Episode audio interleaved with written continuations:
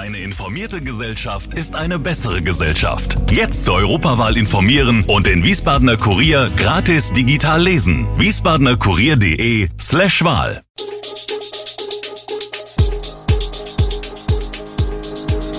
Gude, unser morgendliches News Update. Das Wichtigste aus Wiesbaden für Sie im Überblick.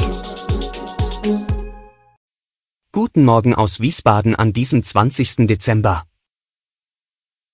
Kritik an reduzierter Weihnachtsbeleuchtung in Wiesbaden, Tierheimhunde bald steuerfrei und Impfen gegen das Altern. Das und mehr hören Sie heute im Podcast. Im Wiesbadener Einzelhandel war die Enttäuschung groß, als die Stadtverordnetenversammlung eine reduzierte Weihnachtsbeleuchtung für Fußgängerzone und Wilhelmstraße aus Energiespargründen beschloss. Der Sternschnuppenmarkt ist von den Energiesparmaßnahmen ausgeschlossen. Dennoch spüren die Beschicker die Auswirkungen der reduzierten Weihnachtsbeleuchtung um das Areal herum, denn in der Fußgängerzone ist ebenfalls nur die Hälfte der Beleuchtungselemente angebracht, zudem werden diese nur von 16.15 Uhr bis 20 Uhr eingeschaltet. Mit weniger Beleuchtung fehlt etwas.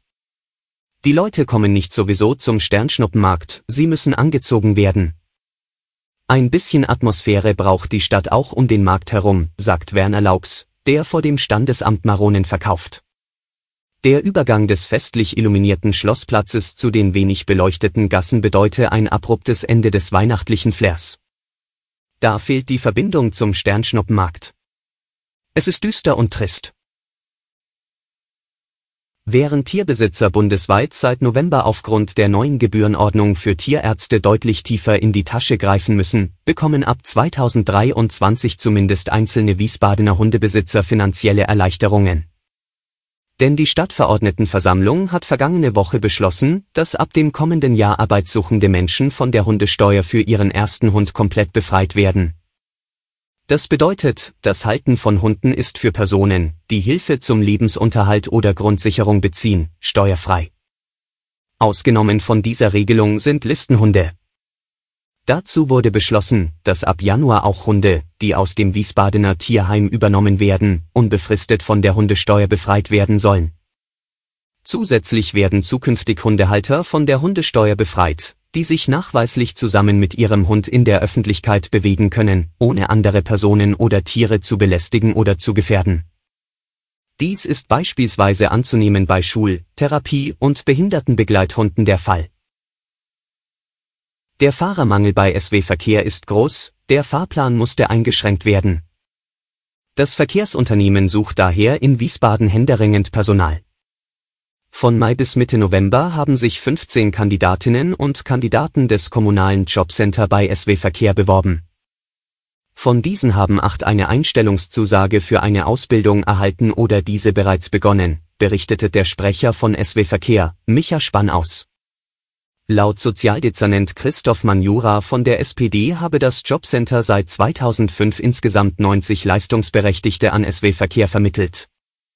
Die Kandidatinnen und Kandidaten müssten der Aufgabe allerdings gesundheitlich und sprachlich gewachsen sein. Die Anforderungen des Sprachtests bei SW Verkehr seien laut Manjura relativ hoch. Wir müssen schauen, ob wir gewisse Anforderungen reduzieren können. Man müsse überlegen, wie man den Kreis der Bewerber erweitern könne, etwa durch ausbildungsbegleitende Kochings und Sprachkurse. Nun ein Blick auf den Skandal um die Wiesbadener und Frankfurter Arbeiterwohlfahrt, der weite Kreise gezogen hat. Im AWO-Prozess ist die Klage gegen den hessischen Landtagsabgeordneten Thailan Burjo abgewiesen worden. Der Vorwurf der Anklage, Burjo soll von Mai bis Ende 2018 zu Unrecht 41.000 Euro Gehalt von dem AWO-Tochterunternehmen AWO Protect bezogen haben. Geklagt hatte der Insolvenzverwalter der Firma, Frank Mösle. Seit Oktober 2021 ist gegen Borcho verhandelt worden. Das Arbeitsgericht Frankfurt hat nun entschieden, dass der Abgeordnete das Gehalt nicht zurückzahlen muss. Gegen das Urteil kann Berufung zum Hessischen Landesarbeitsgericht eingelegt werden. Wie ein Sprecher des Insolvenzverwalters mitgeteilt hat, werde dies noch geprüft. Eine gütliche Einigung war nicht gelungen. An einem Vergleich hat die Klägerseite kein Interesse. Den Traum von der Unsterblichkeit träumen viele Menschen. Kann das Leben verlängert werden, wenn man Zombiezellen im Körper einfach abtötet? Die ersten Impfstoffe, die das Leben verlängern sollen, werden bereits getestet. Und auch das Mainzer Unternehmen BioNTech will das Altern bremsen mit mRNA.